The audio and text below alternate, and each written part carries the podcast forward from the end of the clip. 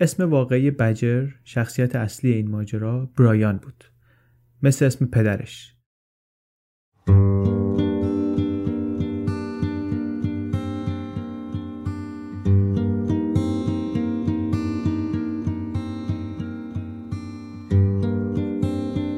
بجر هفت ساله بود تب داشت کبدش متورم شده بود گوشهاش عفونت مزمن داشتن زیر ناخوناش قارچ رشد می‌کرد. 23 مدل دارو براش تجویز کرده بودن. سیستم ایمنی بدنش کار نمی‌کرد و یه طاعون همراه جریان خون تو بدنش میگشت. بدترین نوع طاعون. اون موقعی که یکم قوی تر بود تو راهروهای بیمارستان کودکان سن لوئیس راه می‌رفت و سعی می‌کرد که پرستارا رو با چرب زبونی وادار کنه که لپش رو ماچ کنن. Forrest Gump خیلی دوست داشت. هر دفعه دکترا می اومدن اتاقش یه شکلات تو جعبه کنار تختش ور داشت و جمله معروف فیلم Forrest Gump رو تکرار می‌کرد. مامانم همیشه می‌گفت زندگی مثل جعبه شکلاته. دکترا هم یه سکه مینداختن توی قوطی آلومینیومی بالای سرش انگار که مثلا قلکش باشه. سالها بعد مامانش هنوز صدای جیرینگ جیرینگ سکه ها تو ذهنش بود. دو بار بجر ایست قلبی کرده بود. و دکترها به مادرش گفته بودن که اگر این اتفاق برای سومین بار بیفته دیگه احیاش نمی‌کنن و بهش گفته بودن که بهتر خودش رو برای تشییع جنازه و مراسم و اینا آماده کنه. مادرش هم همین کارو کرده بود. یه دست کت شلوار سفید کوچولو رو که بجر یه بار تو جای جشن عروسی پوشیده بود کنار گذاشته بود که با اون بذارتش توی تابوت.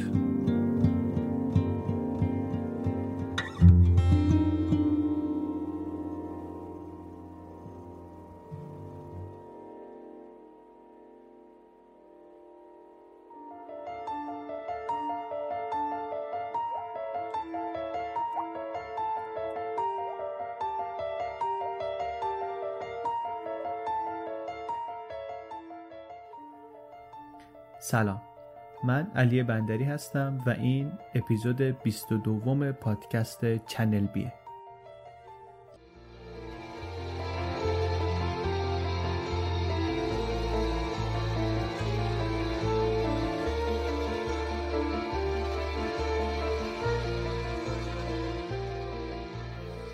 گزارشی رو که در این قسمت تعریف می‌کنم جاستین هکرت نوشته با عنوان A Positive Life.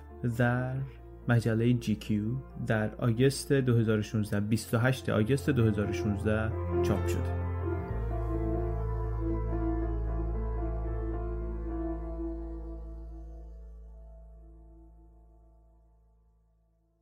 برایان استوارت نمونه گیر بود.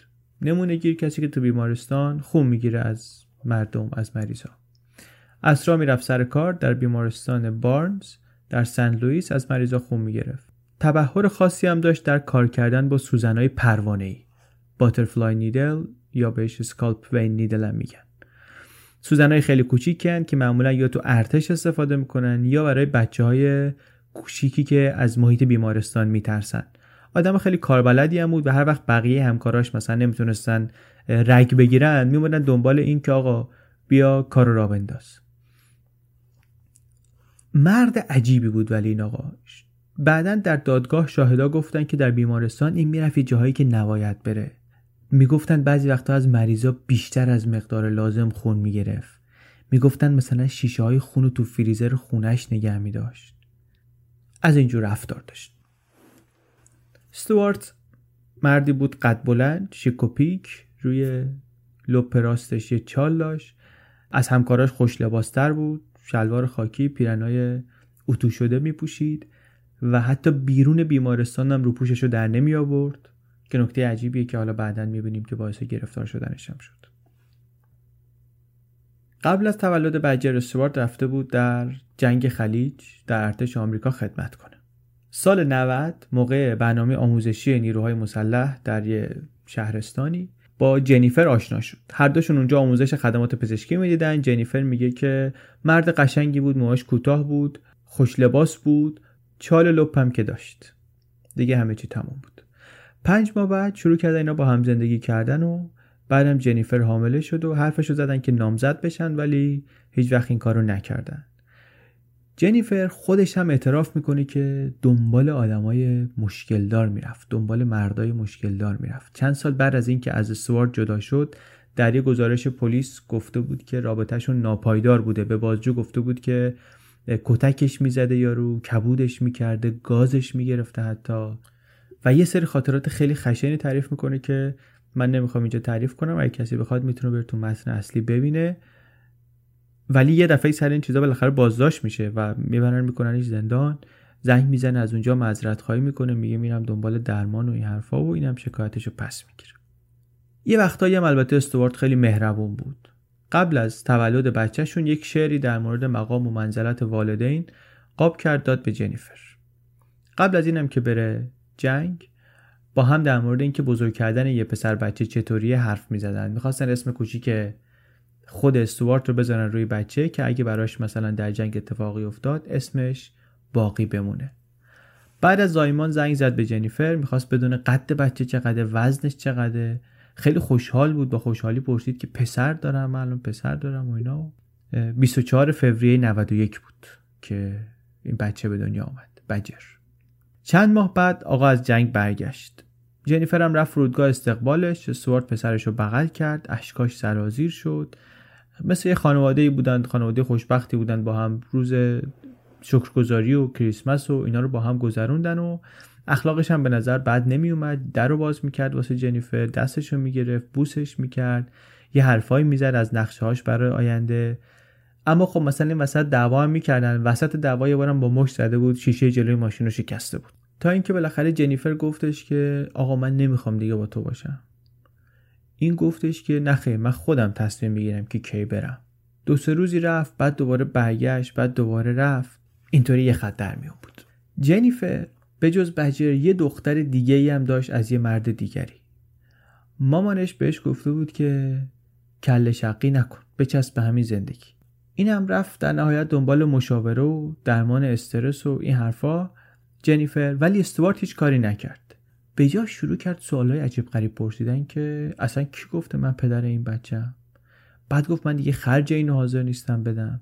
بعد رفت آزمایش دی ای دادن و این حرفا و معلوم شد که واقعا پدرشه و مجبور شد که مثلا خرجی رو بده. تا اینکه دیگه بالاخره کم کم این آدم متزلزل از زندگی جنیفر رفت بیرون.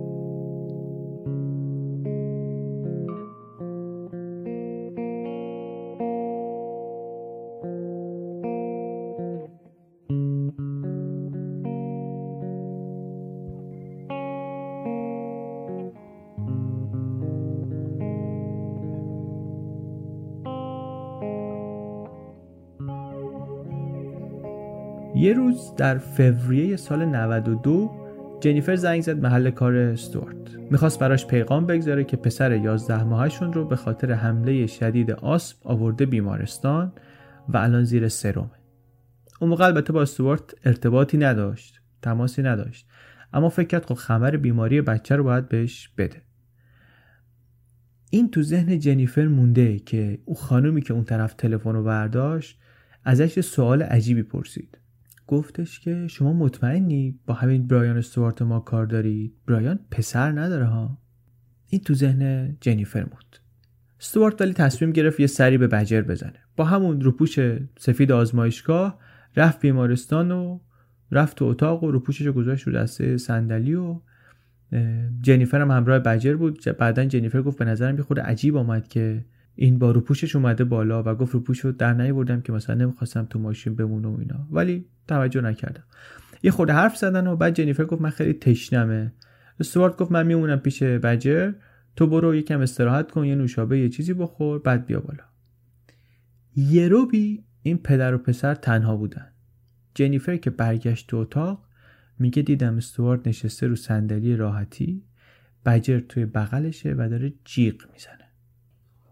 چهار سال بعد یه پرونده عجیب اومد زیر دست کاراگاه کوین ویلسون از کلانتری شهرستان سن چارلز. یه بچه بدون اینکه در معرض هیچ عامل خطر شناخته شده ای باشه در بیمارستان کودکان سنت لوئیس به خاطر عوارض ویروس HIV در حال مرگ این بچه تا پنج سالگی زندگی خیلی نرمال و سالمی داشت و با مادر مجردش زندگی می‌کرد و همه چیز سر جاش بود. بعد که این مشکلات براش شروع شد دکترها شروع کردن آزمایش کردن. هرچی آزمایش کردن به جایی نرسیدن. حتی آزمایشش کردن برای بیماری های نادری که فقط توی کشورهای دیگه بود مثلا تو آمریکا نبود. بازم به نتیجه نرسیدن. بعد گفتن حالا مثلا واسه HIV هم آزمایشش کنیم دیگه. تا ماها مادرش نمی‌دونست که چی اومده سر این بچه. تا اینکه بالاخره یاد یه دعوای بدی افتاد که سر مخارج بچه با استوارت کرده بود. وقتی که بجر هنوز نوزاد بود. اون موقع استوارت به جنیفر گفته بود که من وقتی برم برای همیشه میرم. هیچی هم پشت سرم نمی‌ذارم که منو به شماها مربوط کنه. لازم هم نیست بابت مخارج بچه خیلی مزاحم من بشی. به هر حال پسرت زیاد زنده نمیمونه. اون موقع بچه خب خیلی سالم و سر حال و اینا بود هیچ مشکلی نداشت. جنیفر پرسیده بود که منظورت چیه؟ گفته بود فکرشو نکن من فقط می‌دونم پسرت پنج سالگی رو نمی‌بینه. کارگاه ویلسون یک مردی بود تر و تمیز با سیبیل شسته رفته خودش بهیار هم بود. برای همین اون موقعی که مردم هنوز درست نمی‌دونستن ویروس اچ چطوری پخش میشه این با راه های انتقال ویروس آشنا بود. با اعضای خانواده صحبت کرد با دوستها، آشناها، پرستارهای قبلی بچه، دکتر خانوادگی، متخصص اطفال بچه و بیشتر از سی نفر رو که در شش سال گذشته با بجر در ارتباط بودن برای آزمایش خون فرستاد اداره بهداشت. هیچ کدوم اینا آلوده نبودن. فقط استوارت بود که به خون آلوده به ویروس اچ و به بجر دسترسی داشت. و البته می‌دونست که چطوری خون رو تزریق کنه و ضمنا برای این کار یه هدف مهم هم داشت یه انگیزه مهم هم داشت و اون اینکه دیگه هزینه های پسرش رو نده. برای همین آقای کاراگاه ویلسون شروع کرد به مدرک جمع کردن برای اینکه ثابت کنه وقتی استوارد رفت در اتاق 238 بیمارستان سن جوزف یک شیشه خون آلوده به ویروس اچ رو از محل کارش برداشته بود گذاشته بود توی جیب رو پوشش و همراه خودش آورده بود. یه سوزن پروانه رو با یه شیلنگ کوچیک وصل کرد به شیشه خون و ویروس رو به پسرش تزریق کرد. کاراگاه ویلسون مشکوک شده بود که همین باعث شده که این بچه اون موقع تب کنه ناله کنه و اصلا بدنش واکنش نشون داده به تزریق خون آلوده و اون موقع دکترها نفهمیدن که دلیل این تب چیه دلیل افزایش ضربان قلبیه یه خورده صبر کردن دماش اومده پایین ضربانش نرمال شده فرستادنش خونه.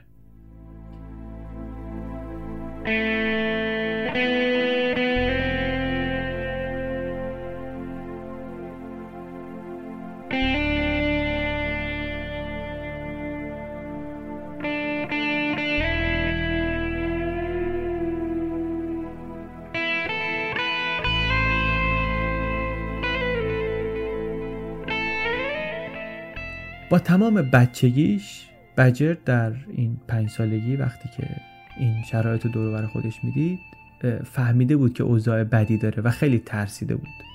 شبا با گریه از خواب میپرید جیغ می‌زد ماما نظر من بمیرم و بالاخره گفتیم یه متخصص اطفالی که پیشش می‌رفت تصمیم گرفت که خونش رو برای اچ هم آزمایش کنه و نتیجه که اومد براش تشخیص ایدز داده بودن با سه تا عفونت فرصت طلب.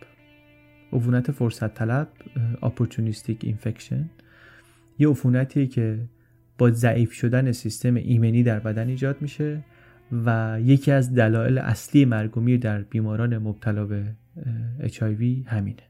دکتران به این نتیجه رسیدن که دیگه هیچ امیدی به زنده موندن این نیست و حد اکثر پنج ماه فرصت داره. با این حال با همون داروهایی که اون موقع وجود داشت درمانش رو شروع کردن. کاراگاه شروع کرد به تعقیب استوارت و بالاخره یه روز تو پارکینگ بیمارستان باهاش رو در رو شد و کشون کشون بردش پاسگاه برای بازجویی. بیشتر از هشت ساعت بازجوییش کردن و استوارت تقریبا هیچی نگفت. زل زده بود به دیوار. ویلسون میگه که خیال می‌کرد که هیچ کسی انقدر زرنگ نیست که بتونه محکومش کنه. میگه من برگشتم بهش گفتم پسرت به این بیماری وحشتناک مبتلا شده و هیچ دلیل منطقی برای ابتلاش وجود نداره. من می‌برم جلو هیئت منصفه اونجا نشون میدم تو چه هیولایی هستی. محاکمه که شروع شد در طول محاکمه دادستان چند تا ماجرای عجیب دیگه هم از گذشته سوار تعریف کرد. یه خانومی به اسم الیزابت که بعد از جدایی از جنیفر باش ازدواج کرده بود و بعد سری جدا شده بود در دادگاه شهادت داد که این رفتار خشونت آمیز داشته و حرفای جنیفر رو تایید کرد خیلیاشو گفتش که اون موقعی که ما ازدواج کردیم چند بار منو تهدید کرد. گفت اگه دست از پا خطا کنی من یه راههایی برای خلاص شدن از دست مردم بلدم که هیچ وقت لو نمیرم. یکی از رفقای سربازیش هم یادش اومد که برایان یه همچه حرفی بهش زده. گفت یه بار تو ماشین بودیم. به من برگشت گفت اگه کسی سر به سر من بذاره یه چیزی بهش تزریق می‌کنم که نفهمه از کجا خورده. به نظر می‌رسید که سوارت کارش تمومه. در دادگاه ویلسون کاراگاه گفت که این آدم شیطان صفته. وقتی که این ویروس اچ رو به پسرش تزریق می‌کرد کاملا قصد داشته که بکشدش وکلاش در مقابل می‌گفتن که از راه های دیگری هم امکان داره که این ویروس وارد بدنش شده باشه. مثلا از سرنگایی که خواهر هروئینی جنیفر یا دوستاش توی خونه اینا جا میذاشتن. یا اینکه ممکنه که سوء استفاده جنسی ازش شده باشه. یا اینکه ممکنه که توی بچگی که بیمارستان بوده مثلا اشتباه شده باشه اونجا بهش ویروس رسیده باشه. و حتی حتی اگر هیچ کدوم این دلایل هم باعث بیماریش نبوده باشن ممکنه که این از راهی مبتلا شده باشه که هنوز کشف نشده. این حرفها البته اعضای هیئت منصفه رو تحت تاثیر قرار نداد. اولا که هیچ نشانه از تجاوز جنسی به بجر وجود نداشت. بعد همین که آزمایش اچ گرفتن از خواهر جنیفر و از دوستاش که هروئینی و اینا بودن. آزمایش ها منفی بود. ضمن اینکه نمونه های خون بجر قبل از فوریه 92 نشون می‌دادن که اچ منفی. دادگاه در شهر سن چارلز میزوری برایان استوارت پدر بجر متهم در دادگاه کنار وکلاش پشت یه میز چوبی نشسته و داره گوش میده. موهاش مرتب کوتاه شده صورتش رو تازه اصلاح کرده دستاشو قلاب کرده روسینش تو هم و در طول این شیش روز محاکمه هیچ حرفی برای دفاع از خودش نزده. راس بیولر دادستان دادگاه در سخنانی آخرش میگه که شواهد غیر مستقیم مثل رشته های تناب میمونن. تعداد زیادی از این رشته ها که کنار هم جمع بشن یک تناب محکمی رو شکل میدن که تاب سنگینی حکم محکومیت رو داره. بعد دست می‌کنه تو جیب کتش یه چیزی در میاره می‌گیره بالا یه چیزی که انقدر ظریف و کوچیکه که با چشم راحت دیده نمیشه. یه سوزن پروانه ای اصطلاحا.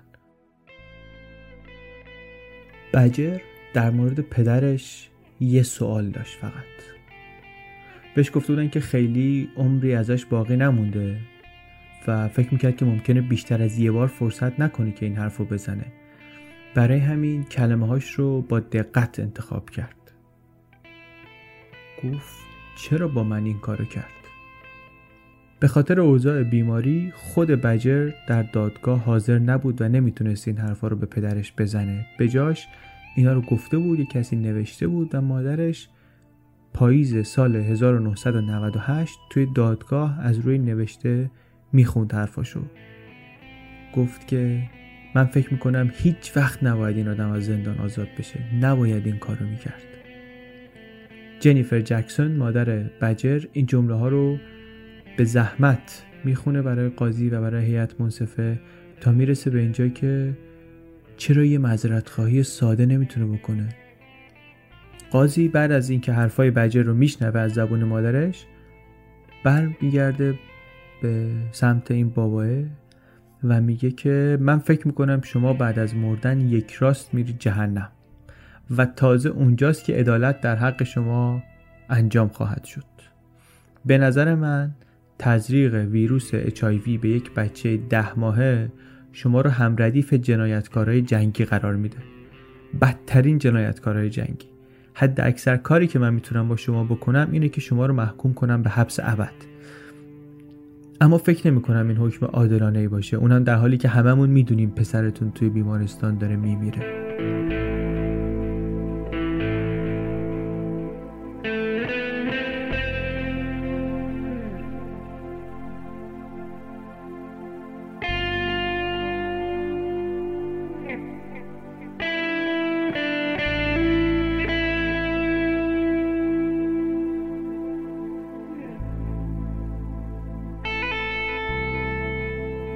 بجر ولی انقدی سالم بود که بتونه بره مهد کودک. اما مجبور بود یه کوله پشتی مخصوص بندازه پشتش با یه لوله بلند که به یه سوراخ توی معدش وصل بود. مواد غذایی مایع رو مستقیم وارد بدنش می‌کرد چون هر غذای معمولی می‌خورد مثلا پیتزا اگه می‌خورد باعث می‌شد بالا بیاره. جنیفر از کارش استعفا داد از کالج هم آمد بیرون که تمام وقت بتونه بمونه خونه و مراقب پسرش باشه. زندگیشون با کپون میگذشت و یه قانونی بود توی آمریکا شاید هنوزم باشه قانون مراقبت رایان وایت که یه مبلغی رو به خانواده بیماران مبتلا به ایدز پرداخت می‌کنن. زندگیشون اینطوری بود. داروهای ضد ویروس اثر کردن ولی بجر همینطوری بزرگتر می‌شد و جنیفر خیلی تلاش می‌کرد برای اینکه بفرستتش به مدرسه. هرچی در مورد اچ می‌دونست به مسئولین مدرسه یاد می‌داد.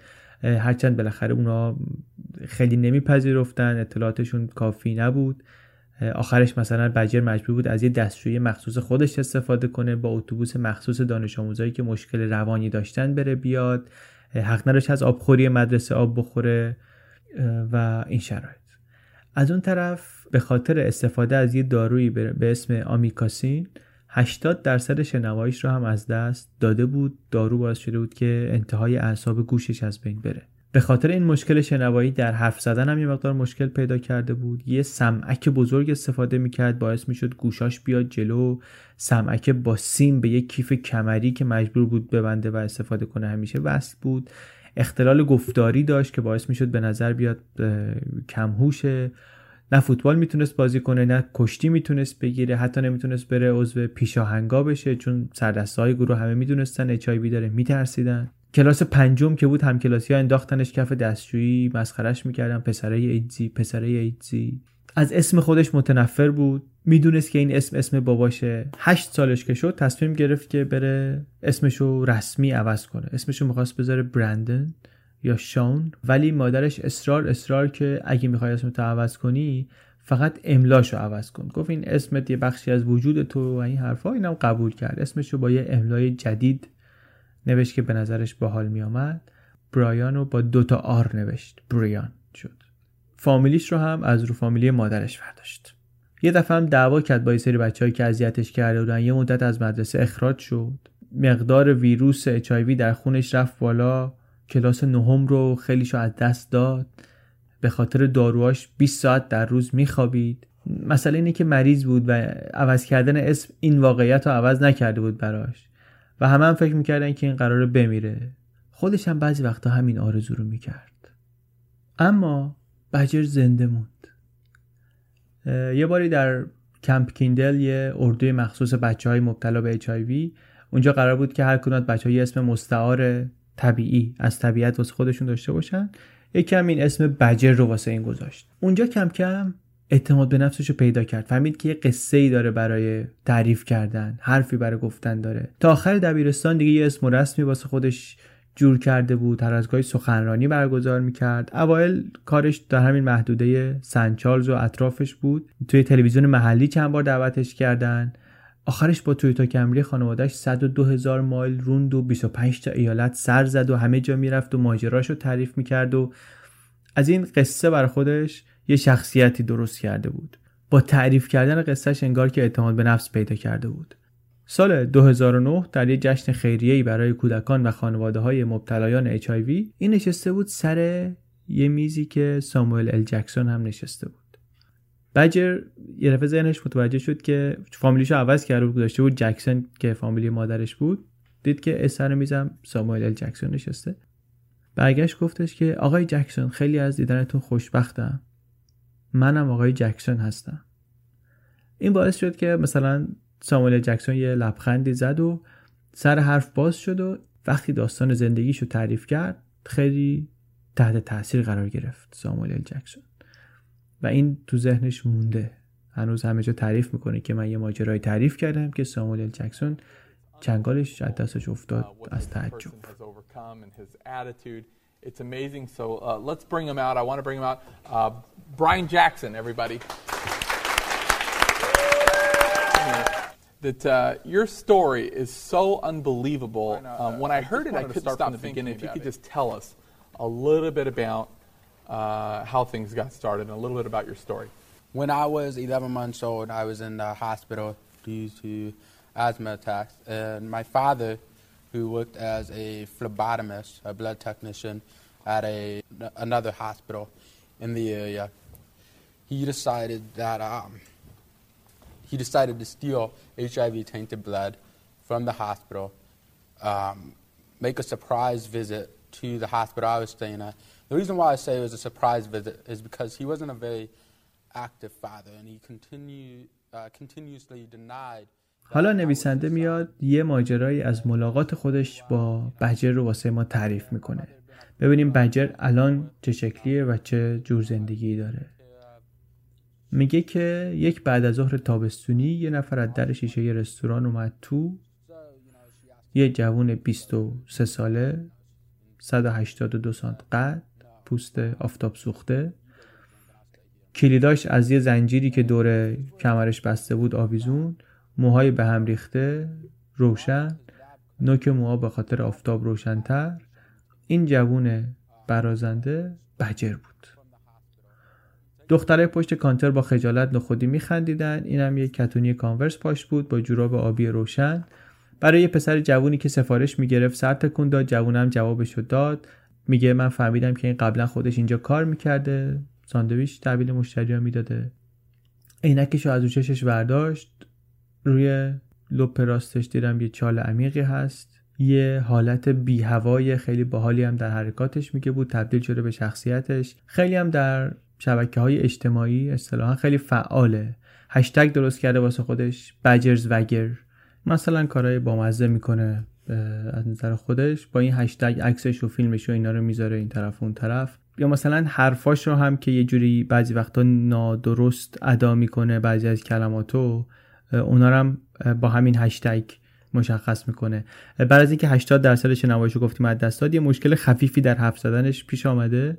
خودش میگه این با مزه حرف زدنم این لحجه منه و اینا. اون روزی که نویسنده رفته دیدتش دو روز از روز پدر گذشته. و پدر بجر بیشتر از 15 ساله که در یک زندان فوق امنیتی نگهداری میشه. سر قضا که صحبت می‌کنن میگه بجر که واقعیتش اینه که من در مورد روز پدر توییتم کردم. من معروفم به این که درباره این موضوع جوک درست می‌کنم. بعضی از شوخیام هم مردم رو معذب می‌کنه یه مقدار. شوخیاش مثلا توی این مایه است که مثلا یه تیشرت نارنجی جلو خودش می‌گیره و می‌پرسه که من با این شبیه بابام میشم یا نه. مثلا لباس زندان.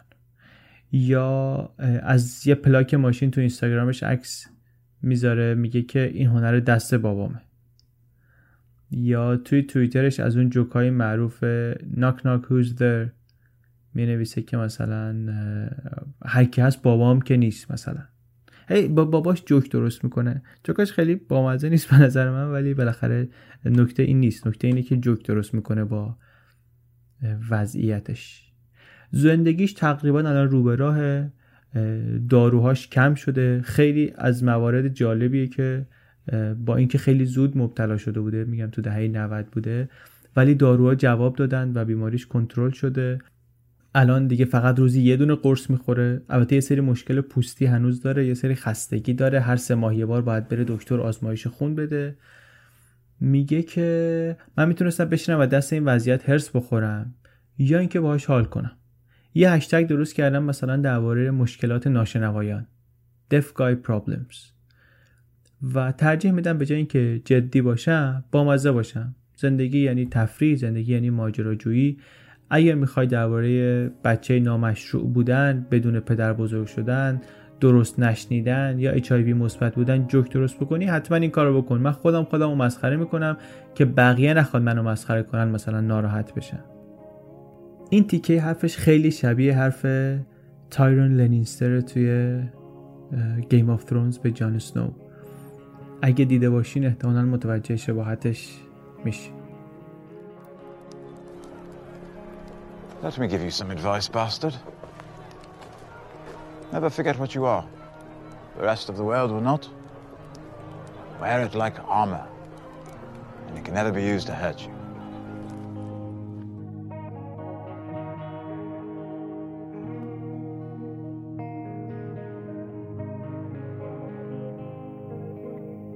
در واقع کاری که داره میکنه بجر اینه که خودش خودش رو تحقیر می‌کنه به نوعی به عنوان مکانیزم دفاعی برای سرکوب کردن خشمی که از دوران کودکی همراهش بوده. با این حال اگه این خشم هنوز وجود داره انقدری عمیق اینو در خودش نفت کرده که واقعا نمیشه به راحتی متوجهش شد. با وجه که وقت بگذرونی یه آدم صاف و ساده ای می‌بینی که قبول کرده این وضع زندگیشه و باهاش کنار اومده. میگه به نظر فکر می‌کنم آسون بیاد ولی رابطه من و بابام اگه بخوام توضیحش بدم مثل اینه که می‌بینی یه نفر رو اسکیت بورد از در دیوار میره بالا میاد پایین خیلی قشنگ خیلی تمیز. طرف کلی تمرین کرده کلی زمان گذاشته که این حرکاتش تمیز و حرفه‌ای عذاب در بیاد. اما تو که می‌بینی فکر می‌کنی که راحته. سعی می‌کنی انجامش بدی می‌بینی که اه به این راحتی هم نبود. یه کاری که براش سخته پیدا کردن دوست دختره. میگه که بیشتر از یک رابطه رو تا حالا مجبور شده بعد از دخالت پدر مادر دخترها تموم کنه. پدران معمولا تا وقتی که قضیه جدی بشه ازش خوششون میاد. ولی بعد مخالفت می‌کنن. پیچیدگی بیشتر ماجرا برای بجر اینه که واقعا دلش می‌خواد پدر بشه. برای خودش یه رویایی داره یه برنامه‌ای داره می‌خواد به نسل بعد از خودش انتقال بده مثلا. میگه یه کاری هست به اسم اسپرم واشینگ که باعث میشه HIV به بچه منتقل نشه. این یه کاریه که در لقاح مصنوعی استفاده می‌کنن و خطر انتقال ویروس از بعد پدر به بچه رو کاهش میده. اصلا همین که به بچه دار شدن فکر می‌کنه باعث خوشحالیش میشه. میگه فکر می‌کنم بابای باحالی بشن البته بعد خودش میگه اون بابایی که فکر می‌کنن باحالن معمولا اونایی که باعث میشن بچه هاشون خجالت بکشن. من یه خورده از این بابت نگران هستم. نمی‌خوام که بچه هم فکر کنن من باعث خجالت کشیدنشونم. یه چیز جالب در مورد بجر اینه که کلمه بابا از دهنش نمیافته. در موردش زیاد با بقیه حرف می‌زنه. مثلا میگه برام از بابات بگو. من دوست دارم داستان باباهای بقیه رو بشنوم.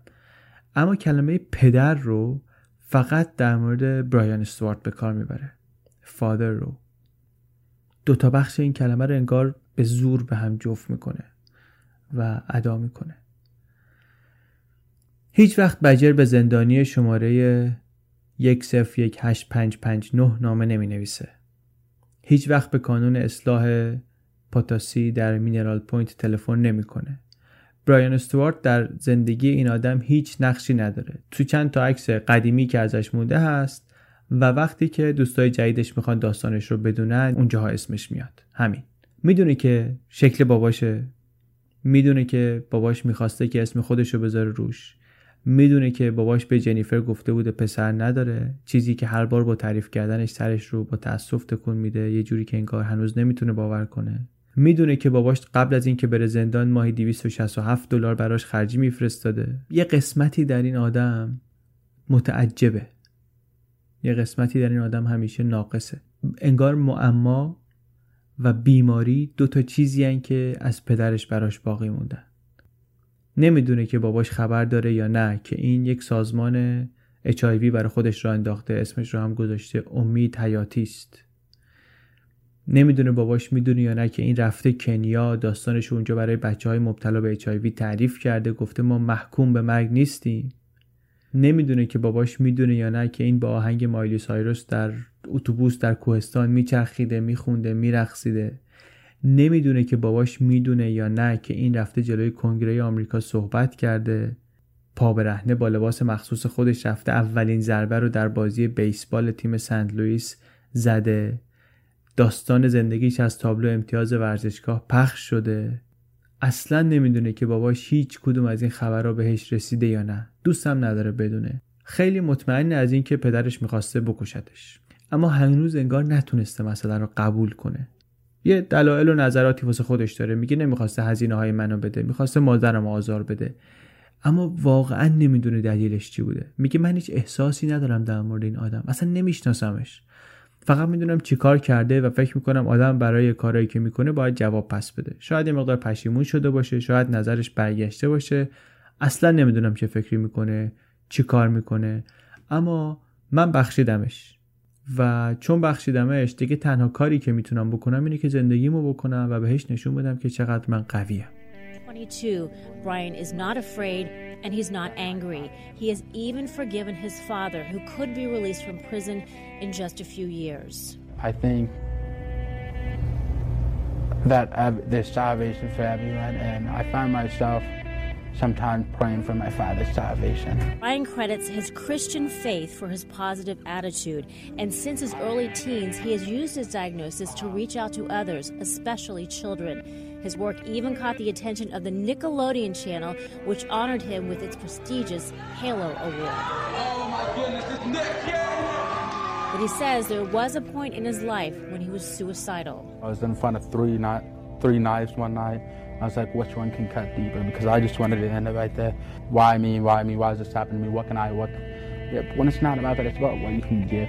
Brian is still in college and is considering a career in church ministry or politics. Even thought about attending.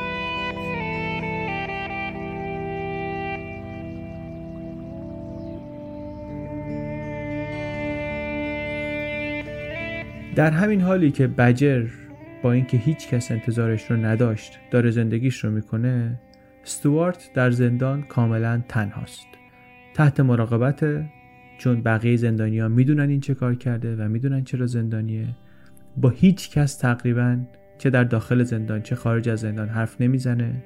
فقط گاهی وقتا نامه می‌نویسه. جنیفر از بیمارستانی که استوارت توش کار می‌کرد شکایت کرد و ادعا کرد که مسئولای اونجا باید متوجه می‌شدن که این آدم چقدر آدم خطرناکیه. بعد استوارت یه جواب طولانی پر از ادعای علاقه به پسرش نوشت. نوشت آدم های خوبی که من رو می‌شناسن در قلب و ذهنشون می‌دونن که من هرگز نمی‌تونستم کاری که بهش متهم شدم رو انجام داده باشم. و نوشته قبل از اینکه بدون اون پسرشه همیشه به فکر منافعش بوده در واقع خودش بجر رو نجات داده و مادرش رو متقاعد کرده که سخت نکنه بچه رو. نوشته که پسرش رو بغل می‌کرده آروغش رو می‌گرفته بوشکش رو عوض می‌کرده حمامش می‌کرده لالایی می‌گفته براش تکونش می‌داده خوابش ببره. نوشته که به عنوان پدر بیشتر از هر چیزی عاشق این بودم که لبخند ارزشمندش رو ببینم صدای خندش رو بشنوم و از این حرفا. نویسنده گزارش یه بسته از طرف استوارت دریافت می‌کنه موقع نوشتن این مقاله که یکی از دوستای خانوادگیش پست کرده. توی بسته یه نامه ای هست که اینجوری شروع میشه که هیچ کس تا حالا سعی نکرده داستان رو از زبون برایان بشنوه. بعد یه سری اتهام هست به مادر بجر یه سری اتهام به رسانه ها و به مراکز اچ و اینا و میگن که ببینین پسر زنده است فیسبوکش رو ببینین موفقیتاش رو ببینین. منظور نامه اینه که پسره نه تنها زنده است که سالمه و سلامته یعنی اصلا آلوده به اچ نیست و این آدم به اشتباه محکوم شده. یه سری بروشر قدیمی هم در مورد راه های انتقال اچ هست توی اون نامه. همراه با نامه هایی که سوارد نوشته به فرماندار میزوری نامه هایی که نوشته به مؤسسه مید وسترن اینوسنس پراجکت که پروندهش البته رد کردن. یه مؤسسه غیر انتفاعیه که تحقیق می‌کنه دادخواهی می‌کنه و آدمای بیگناهی رو که مثلا به اشتباه محکوم شده باشن وکالتشون رو بر می‌گیره که تبرئه بشن بعدم یه یادداشت نوشته مستقیما برای نویسنده مقاله. در این یادداشت خیلی صمیمیه. عذرخواهی کرده که داره با تاخیر جواب نامش رو میده و بعد میگه که من با چند تا شرط قبول می‌کنم که باهات مصاحبه کنم. یکیش اینه که این عبارت رو بدون ویرایش در مقاله چاپ کنی. عبارت اینه. تست HIV پسر من به اشتباه مثبت اعلام شد. بعدم میگه که تو مجله GQ که داری اینو چاپ می‌کنی حرفای اصطلاحا علمی مؤسساتی رو که معتقدن وجود ویروس HIV اصلا ثابت نشده یا اینکه تستای تشخیصی که وجود دارن براش نادرستن اونها رو هم چاپ کنی نامنگاری نویسنده و برایان همینجا تموم میشه دیگه بعد از اون برای هم نامه ای نمی نویسن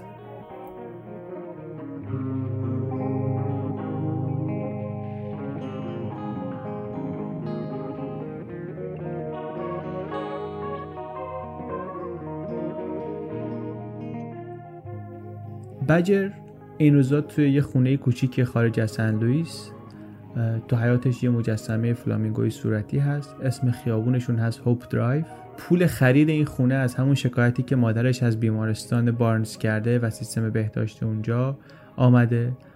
مادر و پسر اجازه ندارن در مورد این موضوع صحبت کنن ولی غرامتی که از اونجا گرفتن پول خوبی بوده و کمک کرده که زندگی بجر راحت بگذره. خونه پر از عکسای بجره. خیلی هاشون عکسایی که ازش گرفته شدن در کمپ کیندل همون کمپ اردویی که گفتیم که بچه های مبتلا به ویروس اچ می‌رفتن. اولین بار که رفت اونجا یه بچه بود با کلی مشکل و بعدا به عنوان مشاور از اون کمپ فارغ و تحصیل شد. یکی از اولین شبایی که توی اردو بود یکی از مربیا بلندش کرد جلوی بقیه و گفتش که این پسر یه معجز است. اون وقتیه که بجر فکر می‌کرد هیچ جایی در جامعه نداره. میگه وقتی رفتم کلاس پنجم همه همسن و سالام هر روز از من فرار می‌کردن. انگار مثلا من تفنگی چیزی داشته باشم. اینا گذاشتن من باور کنم که یه موجود غیر طبیعی هستم که روی زمین جایی برام نیست. انگار نه فقط بچه بدی هستم که حتی قرار پا جای پای پدرم هم بذارم. روی دیوار بیرون خونه بجر با گچ کلی نوشته هست. از جمله یه دونه که روش نوشته به امارت جکسون خوش آمدید. امارت جکسون به خاطر اینکه قراره که برادراش و خواهرزاده دو سالش هم یه مدتی بیان پیش این زندگی کنن. جنیفر الان از پنج نفر مختلف 6 تا بچه داره. بعضی از آدمایی که بعد از بابای بجر در زندگی جنیفر آمدن هم خیلی بهتر از اون نبودن. مثلا بجر میگه که یادمه که مادرمو می‌زدن بچه ها رو ول می‌کردن همه چی رو میبردن با خودشون.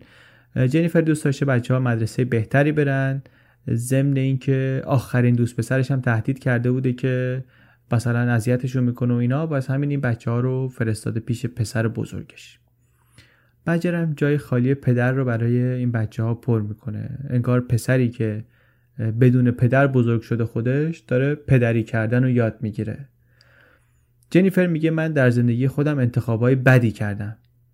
برایان استوارت به من میگفتش که تو آلوده ای و این حرف باعث شده بود من در رابطه هام هیچ امیدی نداشته باشم. وقتی فکر کنی از زنای دیگه کمتری انتظار نداری بتونی یه رابطه نرمال و معمولی داشته باشی. ولی من دارم رو خودم کار می‌کنم. بودن بچه ها روی بجرم تاثیر خوبی داره. دوست داره در بزرگ کردنشون کمک کنه به درس و مشقشون برسه حواسش به خورد و خوراکشون باشه.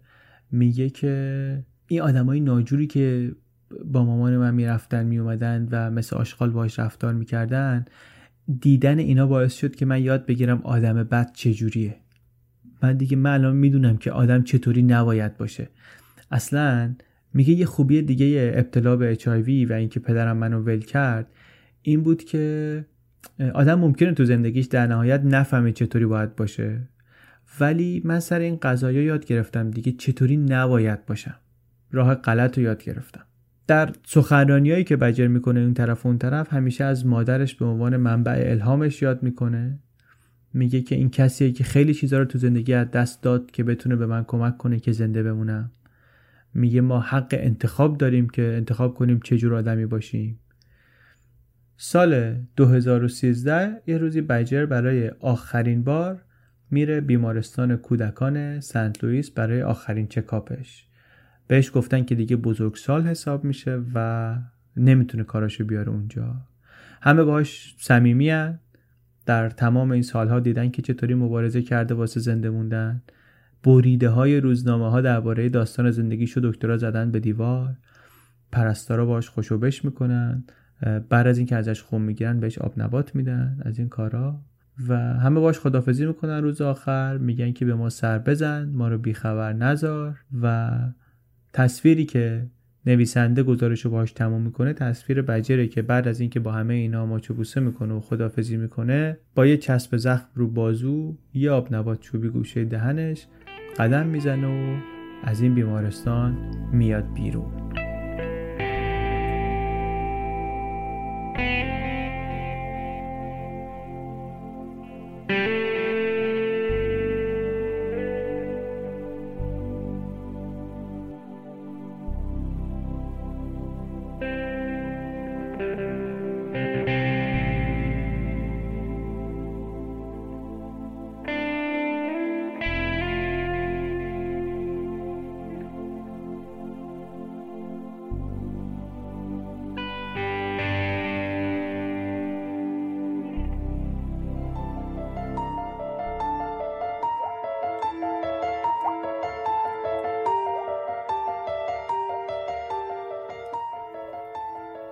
چیزی که شنیدید اپیزود 22 پادکست چنل بی بود. چنل بی رو من علی بندری به کمک هدیه کعبی و امید صدیق فرد تولید می‌کنیم. پادکست ما رو می‌تونید از هر جایی که پادکست میشنوید اپلیکیشن های پادکست یا از SoundCloud یا از ناملیک گوش بدین. به زودی همه اپیزودهای پادکست رو شروع می‌کنیم. در تلگرام هم گذاشتن. کانال تلگرام رو داریم مرتب می‌کنیم دسته‌بندی می‌کنیم مطالب رو که کسایی که به هر دلیل نمی‌تونن از اون اپلیکیشن رو استفاده کنن تو تلگرام بتونن گوش بدن. اما مثل همیشه پیشنهاد من اینه که از اپلیکیشن های استاندارد پادکست استفاده کنید که برای همین کار نوشته شدن. کارشون همینه. یادشون میمونه شما چی گوش دادی تا کجا گوش دادی آفلاین می‌تونی گوش بدی هر وقت wireless connect میشی دانلود می‌کنن. سرعتش رو می‌تونید تنظیم کنید sleep timer می‌تونید بذاری که مثلا اگه خوابت برد بعد ده دقیقه 5 دقیقه یه رو هر چقدر متوقف بشه. و همه این امکاناتی که یک شنونده پادکست برای پادکست شنیدن لازم داره. یه نکته دیگه این که وبسایت پادکست داره آماده میشه. ما وبلاگ رو داریم منتقل می‌کنیم به یه سایت خیلی تمیز و مرتب و کاربردی که فیلتر هم نباشه دسترسی بهش راحت تر باشه. من خودم خیلی بخاطرش هیجان زدم و فکر کنم که شما هم وقتی ببینینش واقعا دوستش داشته باشین. حالا خبراش کم کم میاد بیرون وقتی که آماده تر بشه. ممنون از شما که کانال بی رو به بقیه معرفی می‌کنین. خیلی مهمه این کار. واقعا با ارزش ترین کمکیه که یک کسی می‌تونه بکنه. اینه که به چند نفری که مثلا وقت زیادی دارن توی راه توی ترافیک تو ماشین تو اتوبوس تو مترو هر جایی که کسی وقت زیادی داره. اینو به اونا معرفی کنین بگین آقا یه همچین چیزی هست میشه راحت گوش داد و تعداد آدمایی رو که ازش لذت می‌برن زیاد کنین در این لذت شریکشون کنیم ممنون از کسایی که نظر میدن کامنت میدن به هر طریقی ما رو متوجه چیزایی می‌کنن که خودمون خیلی وقتا حواسمون بهشون نبوده. و ممنون از هدیه و از امید. چنل بی پادکست.